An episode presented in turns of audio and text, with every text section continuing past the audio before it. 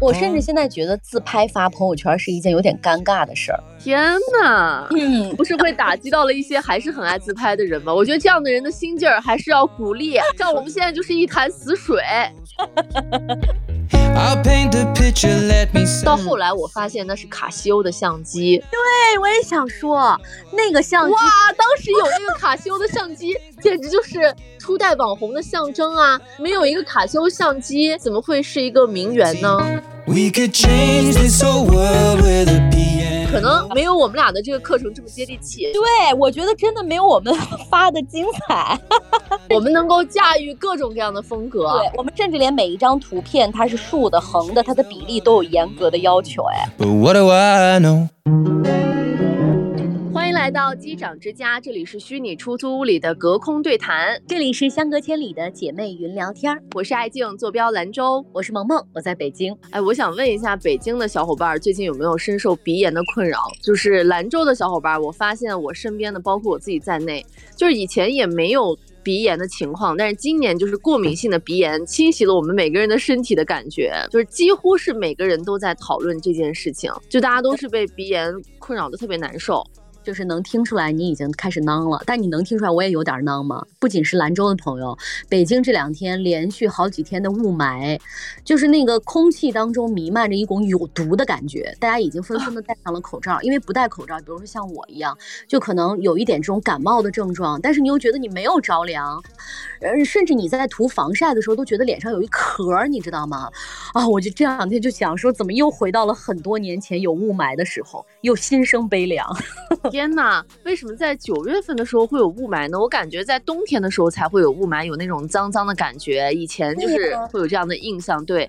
呃，然后今年好像是因为花粉的这个浓度格外的高的原因，或者是也有一些人觉得说我们的体质是不是发生了一些变化，就是说好多人都开始加入到了。鼻炎的这个行列当中来了，然后而且衍生出来的很多的这种症状呢，让我们最开始没有察觉这是鼻炎。比如说我，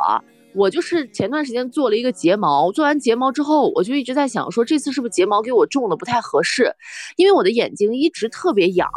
嗯，就是睫毛根部就特别特别的痒，我就老想把它抠掉，然后呢就一直在用手去就是抓眼睛啊，然后揉眼睛。虽然我知道特别不好啊，但是你知道忍不住。还有呢，就是我也发现，我说我耳朵怎么老痒？但是我们家掏耳勺很多呀，各种各样的掏耳勺，我用哪个掏耳勺掏完之后都觉得不得劲儿，就是耳朵内部它 一直在发痒。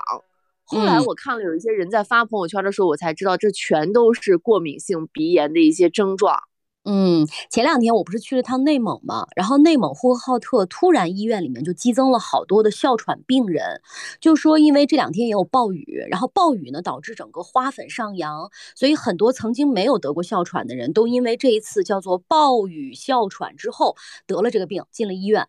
所以我那两天还特别担心，说我别得了这个病。结果一回北京，除了暴雨、这个湿度上涨之外，又有了雾霾，就整个人都很不舒服。这都不是兰州的事儿了啊！这两天可能地球也真的是不太不太舒服，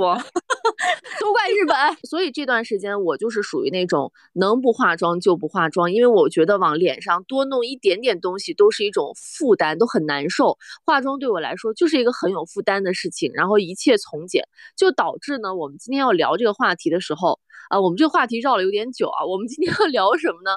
我们今天要聊到就是各种各样的 P 图软件，包括我们修图历程的一个演变的这个内容。为什么会开场想说到这个话题呢？因为我发现我很久没有自拍过了。你有没有想到你最近一次自拍是啥时候？我已经很久没有自拍了。就是以前我们拿自拍的时候，你觉得苹果前置不是特别丑嘛？所以我们用各种软件来自拍，然后就拍的特别美。我后来发现这种也并没有美到哪里去，还骗自己。后来我就已经不自拍了，就让别人拍完了之后我再修图。哦，对，现在就是基本上都是原相机拍，拍完之后再进行修图。对我也很久没有自拍了。我其实现在会拿手机照镜子。就是我经常会拍，比如说今天的状态，包括我前两天又被蚊子咬了大包，然后脑门被咬成寿桃。前两天我的 那个眼睛也被叮肿了，你知道吧？我去办签证去了，结果我的眼睛也被叮了个肿泡，然后导致呢我在就是照那个签证照片的时候死活过不去，过机场安检死过不去，全都走的人工。把我给气的。啊所以我就想到说，那种画的美美的照片儿，哎，今天来一张美美的自拍，甚至我们前段时间不是有很多的活动嘛，然后有一些同事都在主动的说，哎，我们来拍一张照片儿，我就发现我的手机里面已经少有这样的照片儿，不爱拍了。专门的，哎，来个什么专门摄影师，我觉得给我好好拍一下，哎，这样的这种高清大图才值得我去 P 一 P、修一修和发一发，没有心情去自拍了。我甚至现在觉得自拍发朋友圈是一件有点尴尬的事儿。天呐，嗯，不是会打击到了一些还是很爱自拍的人吗？我觉得这样的人的心劲儿还是要鼓励。像我们现在就是一潭死水。现在只说自己啊，我还刚翻了一下我的朋友圈，我自拍应该是在去年的这会儿，我刚打完水光，就是一个完全素颜，没有带任何滤镜和任何修图的一张原片，给自己留下是想看一看那个真的效果。我现在觉得自拍好像不像以前热情度那么高，你知道吗？你主要是以前拍的太疯了，大家这一期我们的 show notes 看一看杨萌萌的一个 P 图史，真的是非常非常的 crazy。我们现在看到，哎，反正我大部分尴尬的照片都是跟你拍的吧？是吗？对，你说的我好像真的是厚脸皮。曾经有一段时间是随时，我感觉那个摄像头就没关上过，随时举着手机来来回回就要拍，不管今天你化妆没化妆，你全都要拍。而且我拍我是用那个软件加了各种各样的道具，然后就是完全是为了搞笑在拍。哎，对，所以现在那些照片也嗯拉出来之后，除了尴尬和搞笑，其他的用处都没有。你说记录时代啊，或记录真实，就没有这个没有这回事儿，你知道吧？然后，然后呢，现在，但是现在我们手机里面其实少有这样的，就是说，呃，加各种各样奇怪特效的软件了。我就问你，现在手机里面留存的、仅存的、精简过的 P 图修图的 APP 都有哪些？哎，你看。萌萌现在打开她的这个手机屏幕的时候，因为我能看到她共享屏幕嘛，你这个就像是我一样。我现在就是九个，甚至其中还有几个可能是视频软件。就是我的作图软件现在只有醒图，我只用醒图，其余的都很少很少在用了。甚至你你看到我有一个轻颜相机嘛，那个相机还是多年前下载用来自拍的，但是我现在不用轻颜相机了。轻颜相机，对对，嗯，你看我现在最常用的就几个啊，来跟大家说一下，一个是醒图，还有一个是黄油相机，主要是为了加文字的。美图秀秀真的是陪了我很多很多年。另外两个是视频软件啊，一个是剪映，一个是 VUE。对，剩余的这几个都不说了。然后还有一个就是轻颜，轻颜现在真的很少用，所以我现在只用一个，就是醒图。醒图用的最多的其实是滤镜，是我现在基本上也是醒图，然后我留下的还有一个美颜相机，我的美图秀秀已经删了。我忘了是为什么删的，可能是内存不够了，我就留了一个美颜相机。为什么要留美颜相机呢？是有一段时间我发现美颜相机拍出来的这个人呢比较的锐，比较的好看。然后再一个就是我经常会呃录一些口播内容的时候，口播视频的时候，我需要美颜相机里面它有一个字幕提示的那个功能。所以就是美颜相机它有这个功能，我就每每次用起来会很方便。然后除此之外，我比你多一个的就是一闪。啊，一闪这个软件我也推荐给很多人，就是去用，因为我觉得有一些这种修不出来的调色没有那么快捷的能达到我那个感觉的，我就会用一闪。但是现在基本上醒图也要马上把这个一闪给盖过了。所以我再问你一个问题：如果现在只让你留一个 P 图软件的话，你会留哪一个？那肯定是醒图啊，这些都不用想。哦，真的啊。我觉得醒图就是它功能很全，而且滤镜很洋气，就是完全够我修图的这个诉求了，其余的都可以不用。而且醒图非常的高清，输出的照片儿。对，说到这个高清，我翻了一下我们以前的啊，就是用美图秀秀当年修过的照片，本来像素就不高，修完之后那个糊啊，就几乎已经看不见人了。是，所以就是我觉得有一些瞬间可能都会觉得说。拍那种照片都是无效的，就是你只能看一看。但是你说要做一些什么视频啊这些的，你以前发的朋友圈都好恶心啊！这些文案说 我正在很认真的喜欢一个人，然后附上一张照片。人总要成长嘛。然后我就看了一下以前的照片，修的脸也是歪的，疙里疙瘩的，然后那个像素也很低。就别人在看你这些照片的时候，就在想说你到底在干什么。嗯，但当时不觉得，啊当时还是会觉得说，走在时代的这个 前沿呢。对对对，你现在修图也是没有以前那么夸张了，因为呃，杨嬷嬷以前是会习惯性的把自己修瘦二十斤的这种人。啊，我真的一点都不夸张，就是把自己修瘦二十斤的人，所以没有见过他的人，呃，只是存在于他朋友圈的好友，都是被他的朋友圈长期给蒙骗的，因为他朋友圈和他本人就不是一个人，可能在跟我共事的这五六年当中嘛，就是一直都是保持。几乎是这样的风格，然后脸就是尖的能戳地，所以后来杨萌萌跟我一起减肥的时候，还有很多人都说：“天呐，你一点都不胖啊，你为什么要减呀？”我说：“你看吧，你现在就是给自己造下这个恶果之后，没有人相信你是一个真的需要减肥的人。你现在你跟我说说，你都 P 哪些呢？”我跟你说，我现在啊，几乎已经不 P 皱纹了，就是磨皮和美白这件事情我不再做了。脸上我觉得留一些纹路是非常真实的，还是会 P 脸，但是呢，我不会 P 的特别狠，就是稍微一 P 就可以了。我重点要 P 的是脖子啊，对我把脖子首先 P 成直角肩，然后呢脖子稍微收窄一点，这样的话显得就比 P 脸还要瘦。第二，我可能会提腰线。我以前啊是会劈腿，就劈整个身子，把整个身子拉瘦。我现在不这样干了。我发现把腰线提上来，你的人比例好了之后，胖瘦这个在照片里面根本体现不出来。那你腰线提上去之后，就很考验周边的环境呀。比如说你在一个柜子前面拍的话，你腰线提上去，那个柜子岂不是就也是被拉变形了吗？说实话，我们现在 P 图至少 P 了有十年了，我还能不把 柜子 P 下来吗？啊，那个栏杆前你没有办法，无可避免的可能会把那个栏杆给 P 歪，所以呢，现在就是把图放的很大很大很大，然后只是一点点的修一下自己的腰，把那个栏杆也稍微修一下，然后再放小之后看，哦，没有什么问题，嗯，就 OK 了。不能只 P 自己呀，要 P 整个图片，甚至我有时候，比如说会把人拉窄了之后，那个照片不就会变长吗？我再会修一下那个照片的比例，把它重新变。那肯定是啊。对，要不然你的酒图怎么有一些就凸出来了呢？这个比例肯定是要合适的呀。像我们一样这么作呀，就是 P 图的时候如此之认真，比工作认真一万倍。然后发发圈的时候也要特别认真的在筛选，说哪些是氛围图，哪些是自己的图片，自己的图片比例不能超过多少。嗯，哎，这个我觉得是另外一门学问，就是发朋友圈的，从配图到文案到时间，然后呢到频次，啊，这些都是我们这种朋友圈作精，其实内心不为人知的一些自白。我觉得这个我们要单放一期再去说。呃，我也真的算是我朋友圈里面就是非常精心的在发朋友圈的人吧，就是把 P 图真的成当成事业。所以我们俩真的太 适合当微商了。我现在找到我终极的事业目标，就是我这甚至不是适合当博主，我是非常适合当微商，就是发圈啊，简直对我来说就是拿手好戏，你知道吧？发的明明白白，而且。我能确保别人非常喜欢看我的朋友圈。我们经常在发图的时候，甚至下面有留言说：“天呐，呃，你们能不能开一堂叫做朋友圈发圈秘籍的课程？为什么你们的朋友圈发的这么的精彩？”然后我心想：是真的在夸我们，还是在戏谑啊？因为你知道，现在很多大部分人已经不发朋友圈了，甚至有很多人是特别讨厌别人发朋友圈的。但是我发现，好，停，打住。我说完，就是我们真的精细的在发朋友圈的过程当中，我发现还是会有一些人就是把你的图当做美图在欣赏的，所以我们也就放心很多。当然了，而且还有很多人就是那种平时熟也不熟，但是你会发现他可能偶尔手滑给你点了个赞，他就一直在看你可能前几个月的这个朋友圈。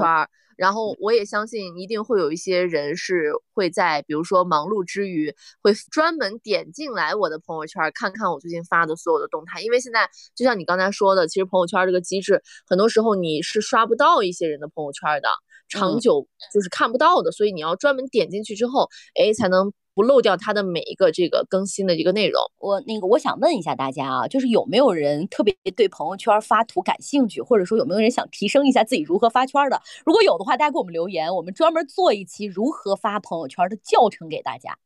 哎呦，你快拉倒吧！现在像什么小红书上有各种各样。呃，也是前身是微商或者是一些这种组织架构的人，人家专门做的一个课程叫美学什么生活美学课程，专门就是教你如何打造朋友圈美学，如何打造朋友圈人设。可能没有我们俩的这个课程这么接地气。对，我觉得真的没有我们 发的精彩。我们能够驾驭各种各样的风格。对，我们甚至连每一张图片它是竖的、横的，它的比例都有严格的要求。哎，我甚至操纵我的同事发朋友圈的时候，就是比如说九张图片选好了，现在怎么排版，我要给他重新排一下，他才能发，不然的话就给我删掉，重新发。所以你说大家有没有感兴趣的？感兴趣的在评论区里面扣我们啊。没有，然后大家说没有，我们想活得松弛一点，你们继续讲吧。那我们就讲 P 图吧，来吧。好，然后我现在其实也会稍微的，就是跟以前不太一样，因为我确实也是以前也是会有这种胖嘟嘟的这种状态出现嘛，导致我现在看以前的照片的时候，我都分不清楚我那个时候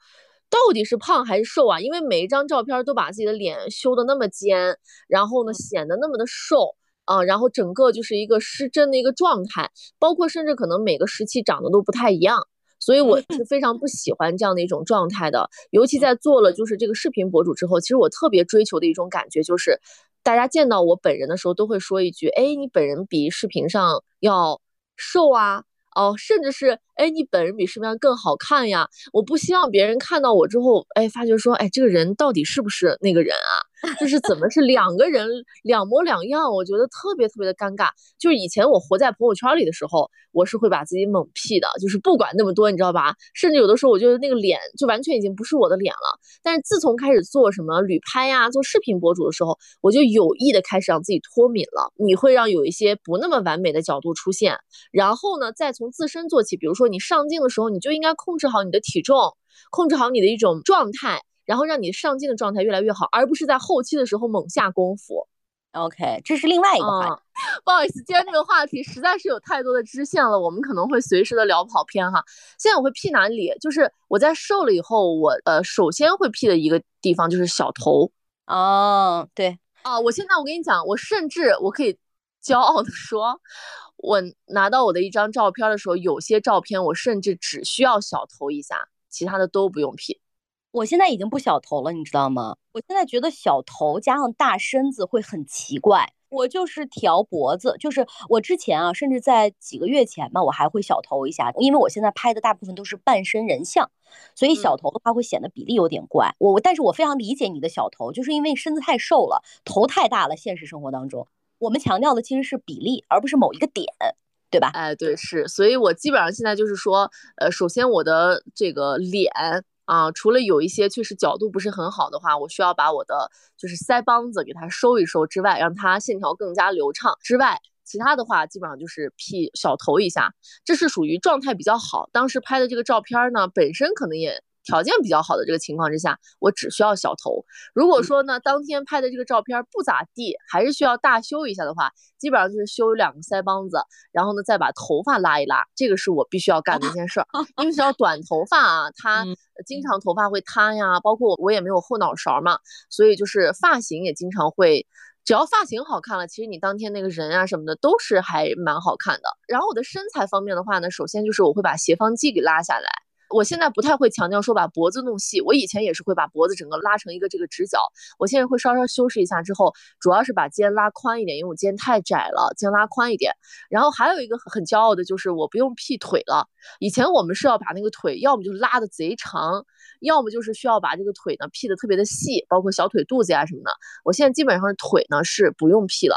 但是我会干什么你知道吗？我会提裆啊，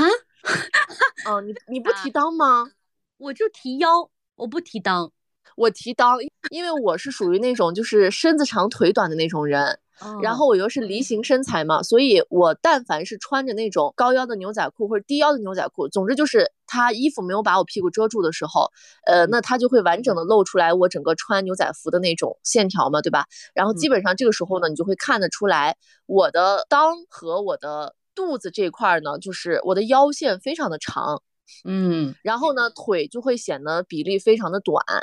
所以我要把我的裆往上整个推了之后呢，不就显得我的腿长了吗？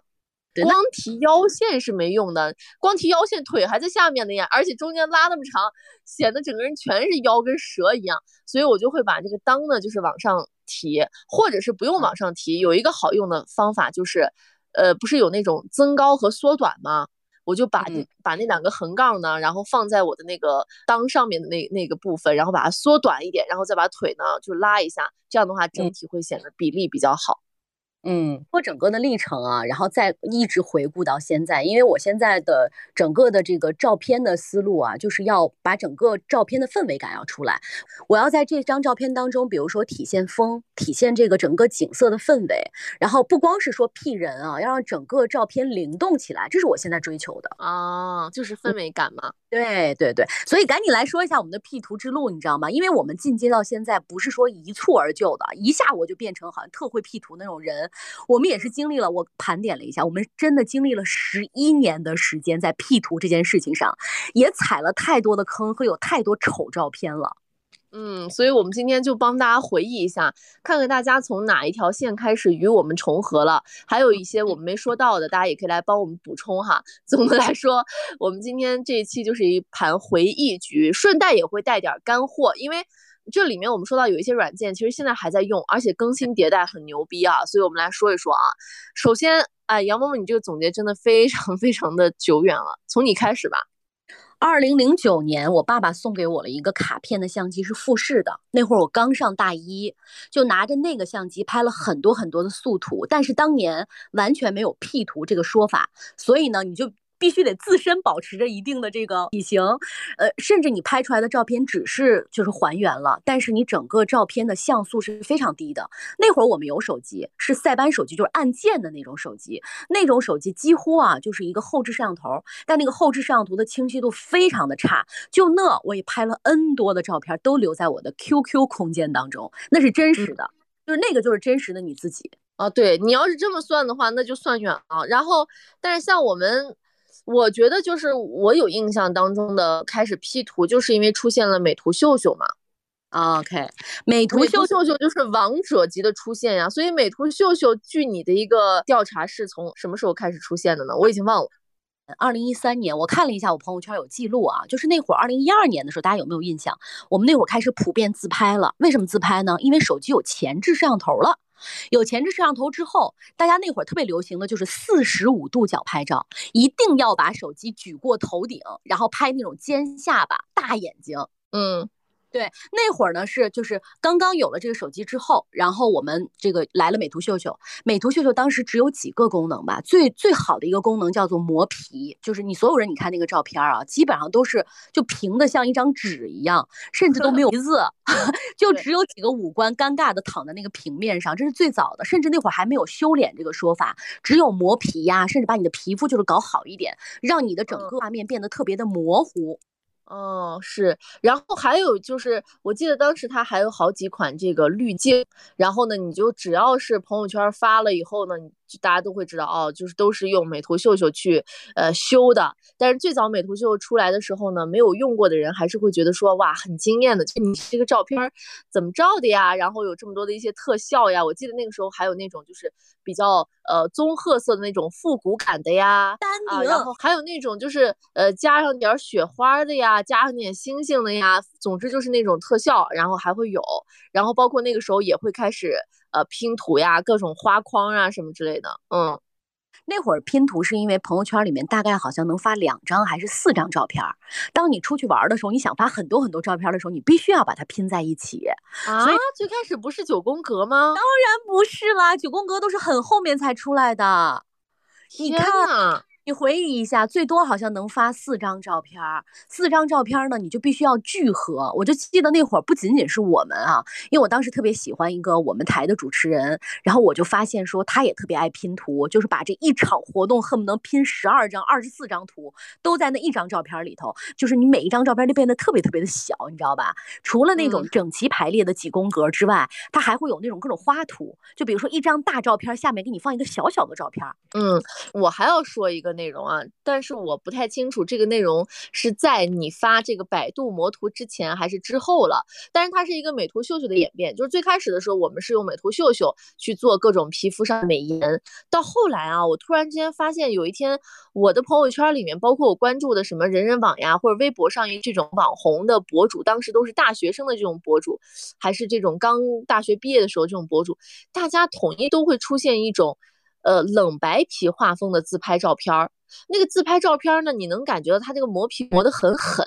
但是呢，整张照片又非常的清晰，而且会把人呢又照的不知不觉当中变得很好看。你会发现好几个人怎么都会出现这样的一一些照片。我最开始以为是某一种软件，到后来我发现那是卡西欧的相机。对，我也想说那个相机，哇，当时有那个卡西欧的相机，简直就是初代网红的象征啊！没有一个卡西欧相机，怎么会是一个名媛呢？因为我那会儿印象中身边有两个人有这个相机，因为他那个只负责拍照，我记得后面好像还带一个支架，那是一个框，然后你可以把它支在那个地方拍。我有个同学有，另外就是我们一个同事有，那个同事呢是每次他有活动的时候，他都拿出他那个自拍相机拍，然后那个自拍相机好像更新了很多代，自拍的时候会显得你的脸啊非常的就是那种绒绒的、粉粉嫩嫩的，拍出来巨好看，不需要调色，而且它会自动的给你提亮。那个相机哈，它没有瘦脸的功能，就还是我说的啊，它只有那个磨皮，但就那个功能都让大家觉得好好啊，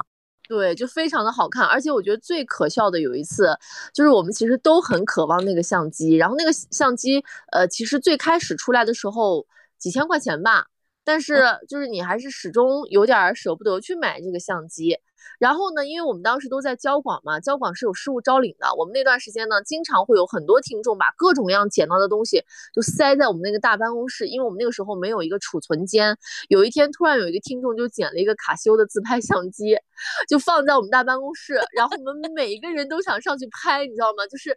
每个人都想上去拍。后来就说不行，不能拍，因为那个相机是和人家失主的手机是连着的，说如果我们一拍的话，我们这边一拍，人家那边立马。会显示我们这群人在拿着人家的手机拍照，说那会丢人死的。但是那个相机又一直又没有人来认领，就是我们播了很多天，好像也没有人来认领，所以最后那个相机可能就是淹没在我们众多的那些无人认领的失误当中了。但我们当时真的就，哎呀，我们不行，我们就我们拿出来，我们就试一下，我们就拍一张。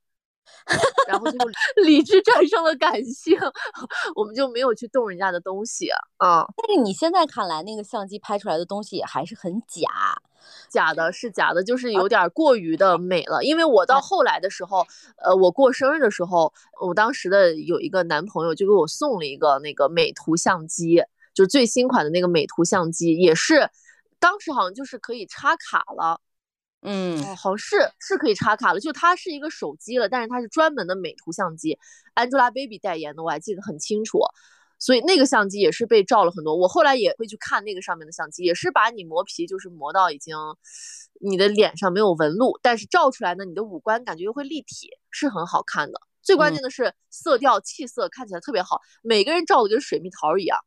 对，然后甚至有时候没有鼻梁，没有阴影。对对是。嗯，这是一种，还有一个我们回忆了一下啊，在一三年的时候呢，还有一个软件我经常用，叫做百度魔图，只有你爱用，你最爱用这种搞怪的软件了。这种软件里面，它有无数个那种什么头发呀，然后小项链啊，然后甚至就是把你变成一个小动物啊，然后你就拍出来就觉得特别可爱，特别搞笑，你知道吗？我在二零一三年到二零一四年这一年当中，真的发了无数这样的照片，各种各样的小贴纸，当时觉得好好看啊。我我还附了一张图，所以大家这个 想看的话，可以在我们的 show notes 里面看一下，特别搞笑。这也是被爱静诟病了很久的很多张照片。你还是一如既往的狠，大家一定要去 show notes 里面看一下这个粉色头发的非主流照片，真的能把你笑死。后面还带着我们甘肃交通广播的一个 logo，我跟你讲，我们领导现在看到肯定要告你，不要再发这种有损我们形象的照片了。哎，当时除了我之外，很多人都拍。因为我自己拍之外，我还拉着别人拍，就是我们一定要有不同的发型。你知道，甚至到一八年还是一九年的时候，我记得我跟艾静啊，经常我就拉着她一起拍各种各样，什么穿着环环的衣服呀，然后什么埃及艳后的衣服呀，脸都是变形的，然后拍了九宫格的照片发出去，说看我们可爱吧。嗯，好尴尬，我当时为什么要发这样的朋友圈啊？就是无缘无故，就是那个软件它更新了很多这种特效之后，我们就要把每个特效都发一遍。我今天还在整理我的那个 Apple Store 的时候，然后我在我的应用商店里面看了一下，里面就是有机萌嘛，机萌就是贯穿了你很长时间的一个拍照室里的这个内容。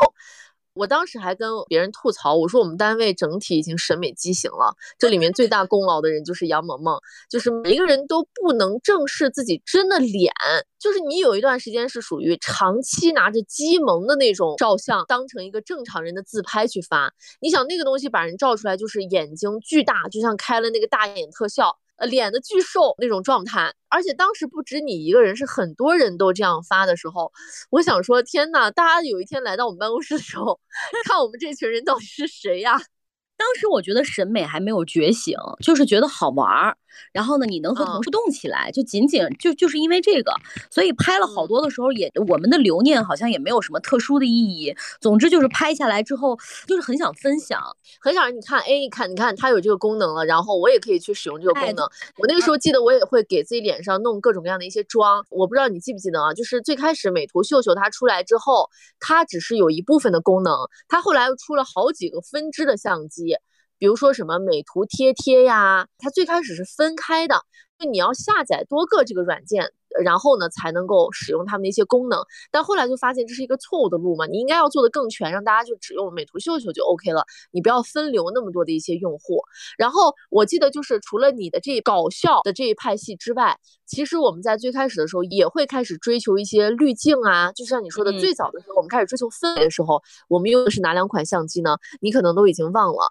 一个叫做三六零相机。哦，三六零相机是当时有很多人在用，包括后面都好几年都很多人在用。就是它是带了那个滤镜和这种调色的感觉的，但是同时它又会美颜和稍微磨一下皮。所以很多懒人呢，他就会用这个直接就是一键拍人拍景，它都是这个三六零那个相机那个软件，在我们的手机里面其实存在了很多年。还有一个东西也是我用了好多好多年的一个，也不是好多好多年吧，就是有一段时间频繁使用的，叫潮自拍。啊，这些其实我们都用过，你是不是已经都忘了？对我我用的少一些，但是我我知道，因为最新款的这种拍照的软件什么的，我们都是会及时更新的。对，然后那个潮自拍呢，就是它也是属于它又带调色又带滤镜，然后又带美颜，然后呢，你照完照片之后，它一键呢就会给你。哎，像覆盖刷膜一样，哗的一下过来，就开始生成你张这张照片了。我记得那个时候最不专业的就是潮自拍，人家还带各种水印嘛，然后我们就带着各种水印在朋友圈里面发各种照片，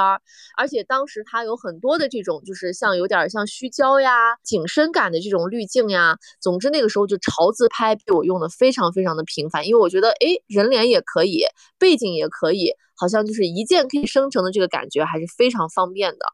你刚才说那个就是，比如说 P 我们个自己啊，我觉得好多年我们都是在 P 一种滤镜，就是我经常会把照片改各种各样的滤镜。那会儿你刚才说到的，就是橘黄色的那个滤镜的名字叫丹宁，到现在还在有。我印象中很深的一件事情就是，我们其中有一个领导啊，就说，哎，你们筛筛人的时候要看一下他那个自拍，那个自拍呢，如果是特别自然的自拍的话，那就说明他不会修图；如果带一点什么丹宁啊什么的，说明他对这个照片还是很有追求的。就是整个照片都是大家都是那个颜色，然后我还会改什么什么黑白呀，然后什么蓝绿啊，就是整个照片就是完全不一样，也不知道每天到底在发什么。有很长一段时间，你看我这一六年的时候都已经各种各样的，就是各种各样的滤镜都已经开始上了。你看见那个照片的颜色就非常的不真实，就是饱和度越高，你认为这个照片好像就越鲜亮越好看。你发现了吗？一般来说就是拍风景的时候会是这样，所以这个就是又从人像到了风景。但我个人是非常忍受不了的，就是拍照的时候，如果说拍的那个自拍的比例不对，我就会觉得非常非常难受。比如说我们曾经还有一款软件叫做 B 六十二。它也是有点跟机萌是有点像竞品的，那个时候我就记记得是 B 六十二加上机萌，然后你们几个在就是转化着用嘛，我也在用，但是我用的没有那么多，发的也没有那么多。然后这个软件呢，它就是一个竖版的，它就是九比十六的这样的一个比例，就拍出来之后那个自拍的人就长了一条子，我心想说难受死了这个比例，我就每次看到有人拿这个拍的时候，我心想说拉那么长干啥？就你稍微调整到正常的比例，你三比二都可以。或者四比三都可以这样子，你不要这个九比十六呀，那么长，拍出来像一个屏保一样。我就发现很多人他非常喜欢用这样的比例去自拍，我就觉得非常非常的难受。那是一窝蜂，你知道吧？就是一旦今天流行起来了之后，大家都狂用那个。而且我们以前在拍照的时候，其实也没有在追求比例这件事情，到底是长条的还是三比四的，就是你那会儿根本看不清。你到现在了，你才会知道哦，原来我这个比例不合适，你发出来的朋友圈，你的照片质感会完全不一样。啊，我作为专业的这个摄影的专业学过的这种人来说的话，我就有这方面的强迫症。我，所以我从一开始的时候我就觉得难受。就是我虽然说以前也照过很多的傻照片，但是相对来说，我从最早的时候，我的朋友圈就讲求排版，讲求我 一定是一定这一组它是一个同等比例或者是同等色系的这个东西，就尽量的在追求这种完美。啊，你真的是一直都走在时代的前沿哎。对，而且我是自创了很多朋友圈里的小格式，然后现在很多人也在跟着我这种格式去发。我的朋友圈规整到一种程度，而且还是分很多的阶段的，就是从某一个阶段开始，就是精致到已经不接地气了。我们不说现在了，我们再继续往下说啊。还有一个软件叫做黄油相机，哇哦，现在为止都在用啊。黄油相机还是非常好用的。对，黄油相机里面主要有各种各样的小贴纸，甚至它每一个文字，它那个文字的花样都很多，你就会显得整个照片特别的洋气。它有好多的模板，就是你只需要贴进去之后，它的那些文案啊，包括那些文字啊的排版都非常的好。我我记得我疯狂的用这个黄油相机，应该是在一六年到一七年那会儿，觉得特别好用。然后里面还有各种各样的拼图，就总之就让你这个照片显得特别的可爱，很灵动。嗯，或者是特别的高级，因为我觉得黄油相机它给大家提供了一个思路，就是你可以在你的照片上进行各种各样的排版，从字体到色块到边框，然后到贴纸，你都可以自由的去进行组合，而且你又能学习到很多人他自己在那儿自组的那些模板。所以呢，你就看着，你也可以直接套用它的模板，然后再进行一些修改。所以我觉得黄油相机的出现，以及我们使用了黄油相机之后，其实我们的朋友圈的这个图片的精致度呢，就又上了一个台阶。黄油相机它本身带的一些内容，就是当时很好看、很流行的。但是，呃，黄油相机最开始的时候，它是非常的主张以正方形的比例出现的这种照片儿。为啥我们就是把一些这种照片儿，你把它弄成方形，加了边框之后，就会修饰掉它的一些缺陷和不美的感觉。今天这四张照片本来是不搭嘎的，但是你就加四个这种像拍立得一样的边框之后，就会发现它们很整装，然后很好看，哎，整个就这个精致度就上去了。但这个的前身还有一个软件不得不提，就是 Instagram。哎，对我刚想说这个，就是因为 Instagram 上面大部分都是一比一正方形的图片。而且 Instagram 上面的这种滤镜，我觉得是非常洋气的。我有一段时间一直都在用 Instagram 上面的滤镜，后来好像是因为没钱翻了吗，还是怎么回事？反正就是再没登上去，然后就一直没有用。包括我当时还有一个是那个呃 Life Friends 的那个布朗熊，有这样的一个软件，然后上面你就是可以加各种各样布朗熊的一些贴纸。我当时就觉得说，我比其他人洋气，就是因为我在用这两个软件。Instagram 我也在用，Instagram 那会儿特别流行，就是呃那会儿好像不需要翻墙就可以用这个软件，有一段时间是可以畅用的，就是你不用管什么，可以直接用。但是到后来就开始慢慢的不太稳定了，有一些就登不上去了。我们当时并不是为了发那个 Instagram，就是其实套一下它的滤镜，然后只是把那个照片保存在手机里面，然后不往上传，是这样子的。所以你其实登没登上去 Instagram 也无所谓。因为你那个软件是有点像在掉线、离线的状态，你只是套一下它的滤镜，把照片保存上就可以了。还有一个是啥？我当年 get 了好多这种自拍的自拍的这种，呃，就是技巧。因为自拍不是都拿手举着自拍嘛，或者拿自拍杆儿。我当年自发了一个，就是把手机立在垃圾桶上，然后走好远，三二一拍，就很像别人给你拍的照片。你知道那会儿那个我领导啊，就说说是，哎呀。说齐飞真的不放过任何一个垃圾桶，手机没被摔下来也很 幸运，也经常被摔着呢。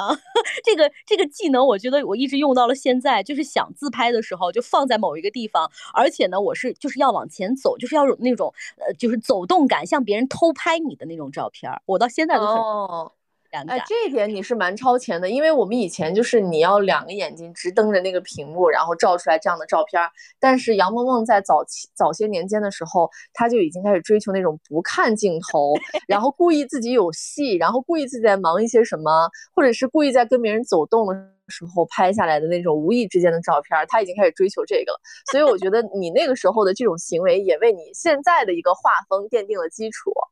对呀，就是我们再回到这个修图软件上来说啊，以前我们都是说拿着这种软件直接来拍照，它生成了一张照片，你就可以直接来发。到后来呢，就是你用原相机拍，然后再拿修图软件再修，这是两个不同的路数啊。后来呢，我就开始不用那个软件拍了，就是用这个。前置或者是后置拍完了之后，再用修图软件修。我当时 get 了一款非常好用的修图软件，叫 Sparing。Sparing 这个软件就是春天这个软件，它就是能帮你瘦身加拉腿。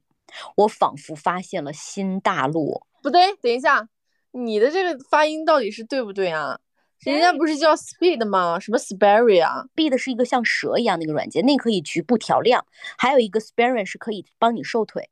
那个哦，对对对，你反正有一次跟我说是可以拉那种，就是腿拉到巨长，对，而且压缩你的身材哦，那不是一回事儿。对对对对对，那是两个软件。那个软件有了之后，我觉得我整个焕发了新生，你就知道吗？就你不管胖到多少，只要那个稍微一缩，就整个人缩的特别窄的时候，你就发现你特别瘦。好多年都用这个软件，当然现在这些功能全部都在醒图里面是可以实现的啊。但是当年有这个软件之后，它会显得你很真实。后来美图秀秀也出来了，美图秀秀出来之后呢，就拉的很假。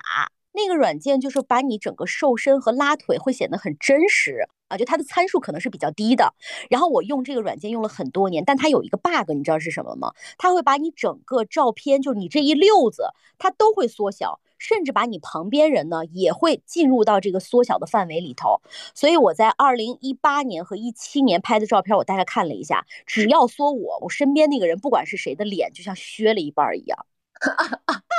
我当时说，我说所有跟你合照的这种男的主持人站在你旁边，都像是面部被烧伤了一样，有一截已经没了，就是整个头也被削了，面部非常的狰狞。可是。这原理不就是这样的吗？就跟拉动你身边的柜子一样啊！你只要动了你自己身上拉了那么多，你身边的人可不就是会被拉成这个样子吗？但这个是就像你刚才说，它是一切都特别自然。等到你最后生成的那种感觉的时候，哦，才会发现周边的人已经发生了变化。哎，我这张照片已经被艾静每次拿出来就笑得半死啊！就是我们那一年那个我们台庆的时候，我们在台上，我身边站着我的搭档，当然我也没有管他，因为他 本来就很高。我拉了一下我的腿和瘦了一下我的身。这张照片我甚至发出来的时候，发现后面那个液晶屏弯了，然后我搭档的脸啊，就是一半儿又扁又长，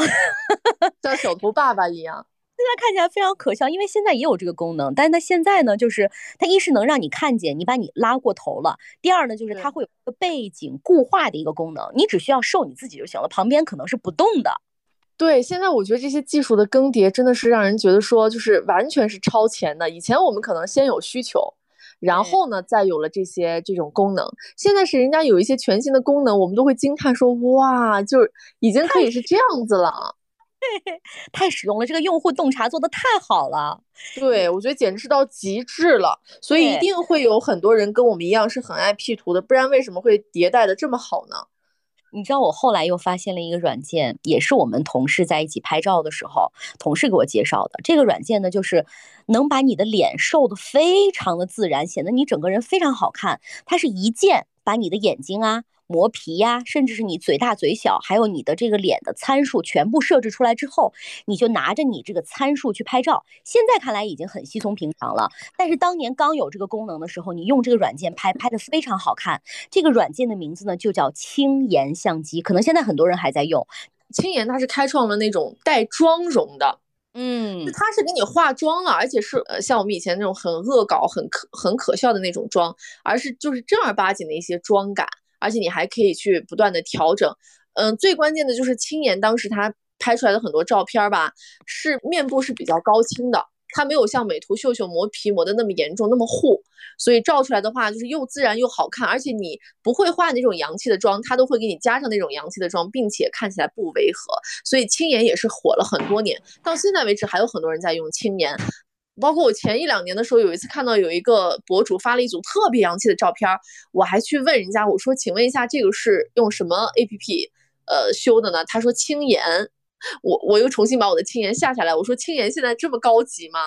哎，我记得你咱们俩前两年见面的时候，你还用轻颜在自拍啊，它会让我的下巴特别的尖，但是腮帮子还没有收回去。就是因为那个时候已经开始出现，每个人的相机里的每个人的参数是不太一样的。当年大家特别戏谑的说你在你闺蜜朋友圈里是这样的，就发现你只 P 自己，然后你周围的人都完全不 P，这张照片只有你好看。再到后来的时候，我们就拍一张照片，然后把这个手机轮给每一个人，你把自己修清楚了、修明白了，我们这张照片就可以生成了。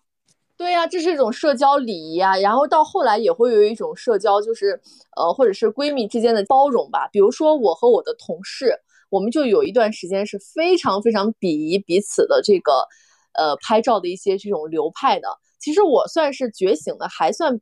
也不能算觉醒吧，就是改变的会比较早一点。就是我开始追求自然了。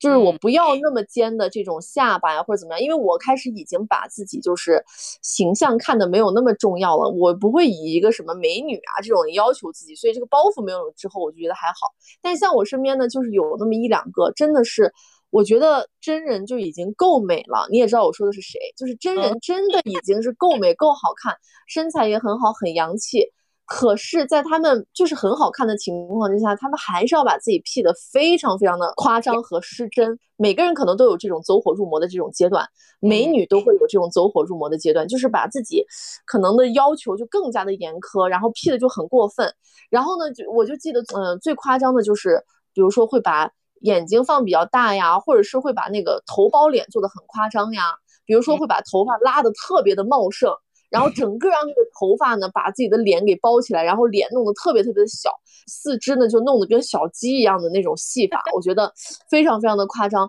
所以我有一段时间的时候，我是根本进不了他们那个软件的，就是一进去之后，我说，哎天呐，我说这不行。所以到后来，他们也被我磨的，就是或者是被我吐槽了太多次之后，我们每次合照的时候，就是像重大的这种。事件，比如说我过生日呀，或者是有什么需要要拍摄的这种活动的时候，他们就会说一句：“哎呀，我们已经还原了。”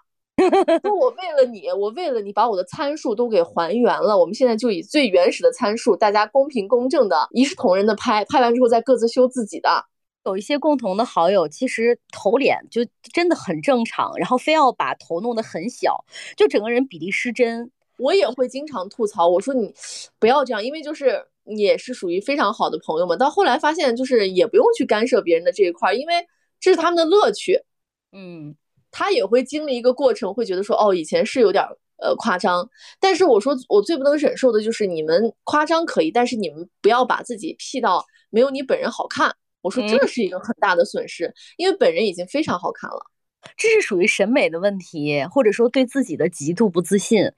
不是，我觉得不是，是可能某一段时间他对标的人不一样。那段时间，比如可能，比如说比较喜欢某一个博主呀，或者比较喜欢看某一个人的这个照片呀，那个人的照片就是这样的风格，或者是他喜欢的美是那样子，所以他就会往那个上面去靠拢。但并不是说呃完全的不自信，没有一个内在标准嘛。总是跟着外在跑嘛，我我说的其中一个你也知道应该是谁啊？就是呃，反正就是整个比例和照片那一张照片的美感不一样。以前我们追求的可能是个人某一个五官啊，或者是什么，你不管别的照片怎么样，现在就追求的是整个照片它所呈现出来的这种效果。当然我们还没说完啊，这是我们现在用现在的审美，你没有办法去评判以前的那种那种感觉。每一个阶段每一个阶段你想表达的东西不一样。再后来呢，我觉得一个提升啊，对我来讲。一个特别大的照片的提升，是因为 iPhone 叉出来了。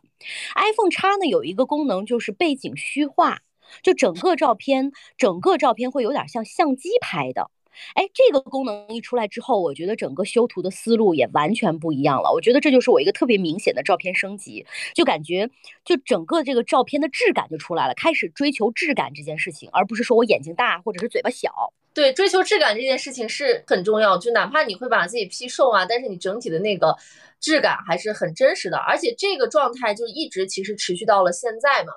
对我其实现在也会分析自己有的时候照照片的一些问题啊，包括上镜的一些问题，我就发现我现在的问题就在于我不会摆姿。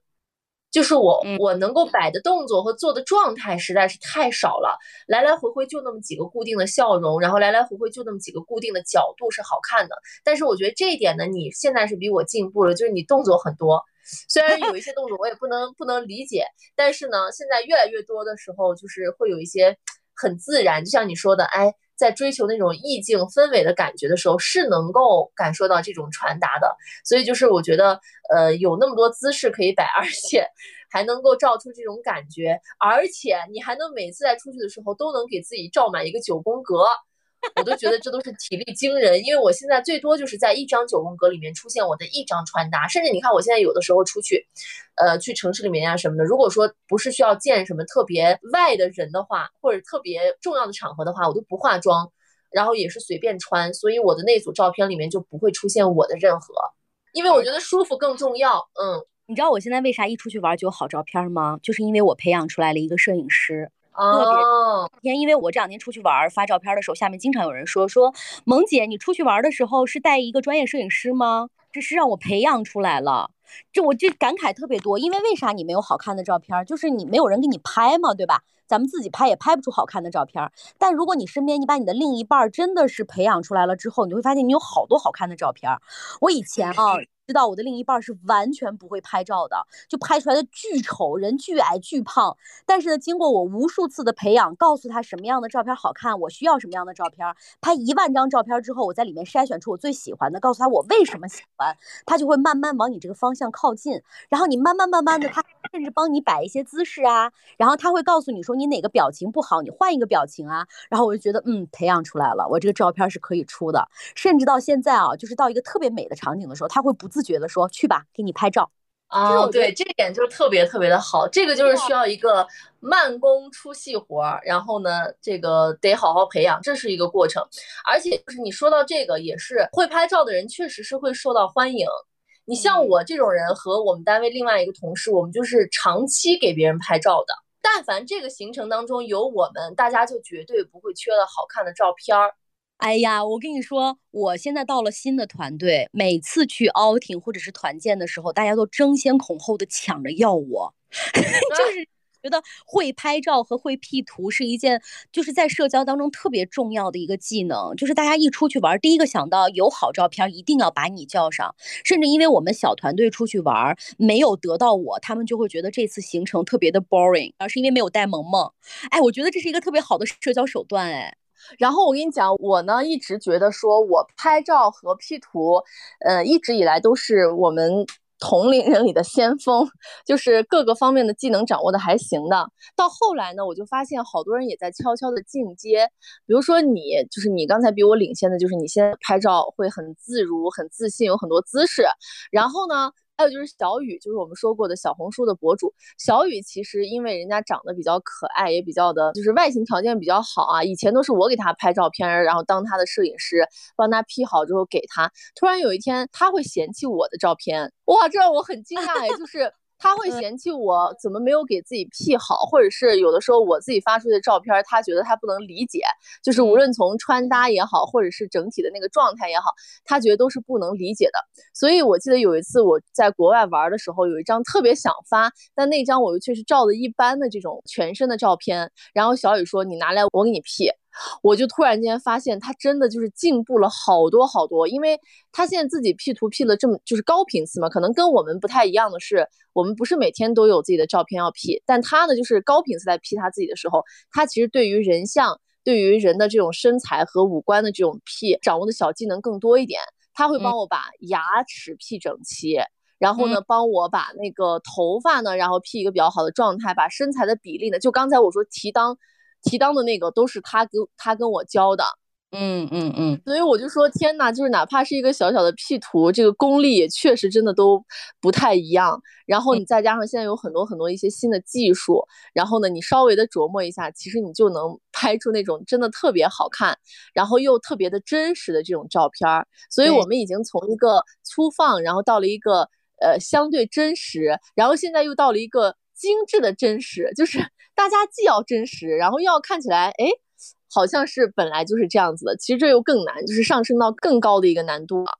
我现在追求照片啊，就是追求光。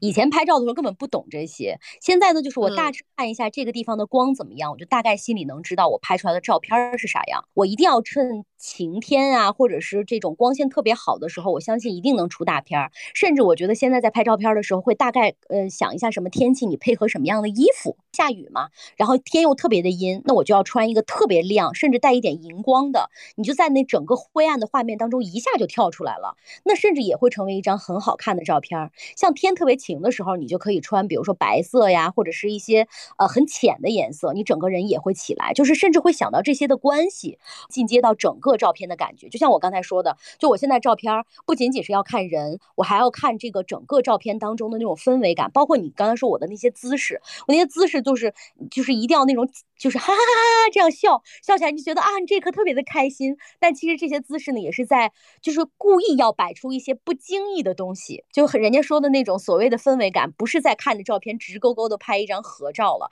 而是要体现出你当时的心情、你当时的状态和你想表达的东西。嗯，我现在追求的就是除了刚才你说的这种光影之外，哈，呃，我追求的是我特别喜欢胶片的感觉。我现在重要的一些节点啊，拍的一些照片呢，我很喜欢胶片的一些滤镜，所以我也下载过很多很多的一些胶片的一些这种软件。呃，像我现在手机上有的，也是因为我掏钱买的，所以我就一直没有卸载，叫 DAZZ 相机。然后它呢，就是可以冲印出很多的这种呃好看的这种这种状态。然后呢，在最早的时候还有一个叫做 Normal 相机，其实那个也特别特别好用。那个相机我也痴迷了很久，导致我有一段时间的这个朋友圈出现的所有照片全部都是胶片感的这个照片。你说这个胶片呢，我也是最近就是从今年年初开始比较喜欢，有一个软件叫做 Old Roll。这个也是我花钱买的，它能呈现出不同相机的那种拍摄的感觉。那我告诉你，normal 就是这样子的，这可能是超 normal 的吧？normal 的相机，二零一八年的时候就是这样子的了。然后呢，它的界面就是各个胶片相机的那种呃模型一样的这种界面，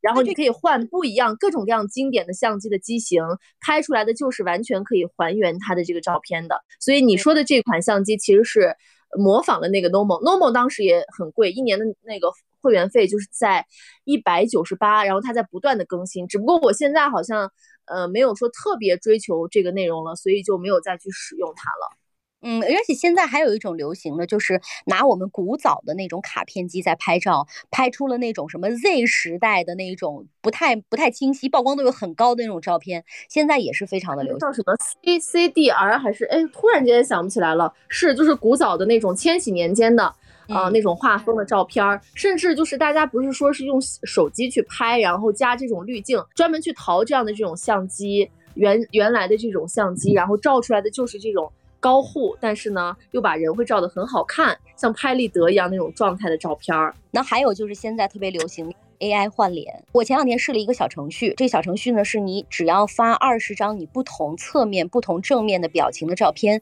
它就会帮你生成出一张跟你很像但是非常好看的那种换脸的照片。现在也在朋友圈里面非常的流行，大家都在换脸。所以这个地方我觉得是，就是人家说，呃，自从有了这个技术，有了 AI 之后，这个技术也有很多人增加了这种犯罪的几率。就比如说，甚至是你在跟你爸视频的时候，有可能那一张脸就是你爸的脸，但不是你爸本人。这个要给大家提一个小醒啊！但是那个相机，我觉得真的很好玩，小程序里面可以搜索叫“鸭妙相机”。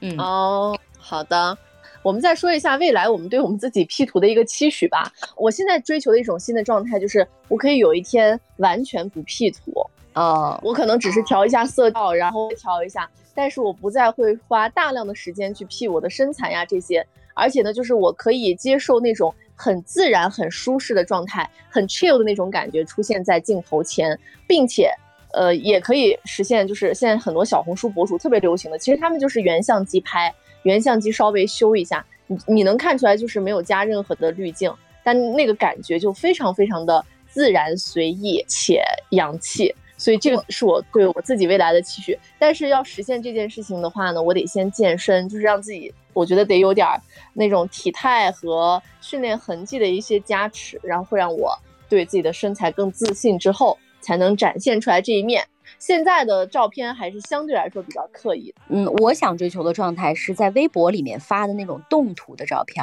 就这次，我也在我的那个就是抖音里面发了好多我的完全没有修，然后它是一个动态的照片儿。然后这种我觉得就是我接下来可能会在微博里面就是会大量的给大家呈现，它相对来讲比较自然，并且它像一个小视频一样，能够把后面的背景啊、当时的这种天气真实的还原记录下来。OK，那我们今天呢就跟大家来说到的就是这么多，其实还有很多意犹未尽没说完啊。嗯，我估计关于发朋友圈这件事情和我们朋友圈见到的一些很奇怪、很有意思、很抓马的事情，我觉得我们下一次可以再留一期讲一讲。好，那大家用过什么样的修图软件？也欢迎在评论区里面和我们一起来互动，看看我们是在哪一个软件上啊，在哪一个时期就真正的相遇了。交叉的。对 ok 那我们今天这期节目就这样我们下期再见拜拜。拜拜。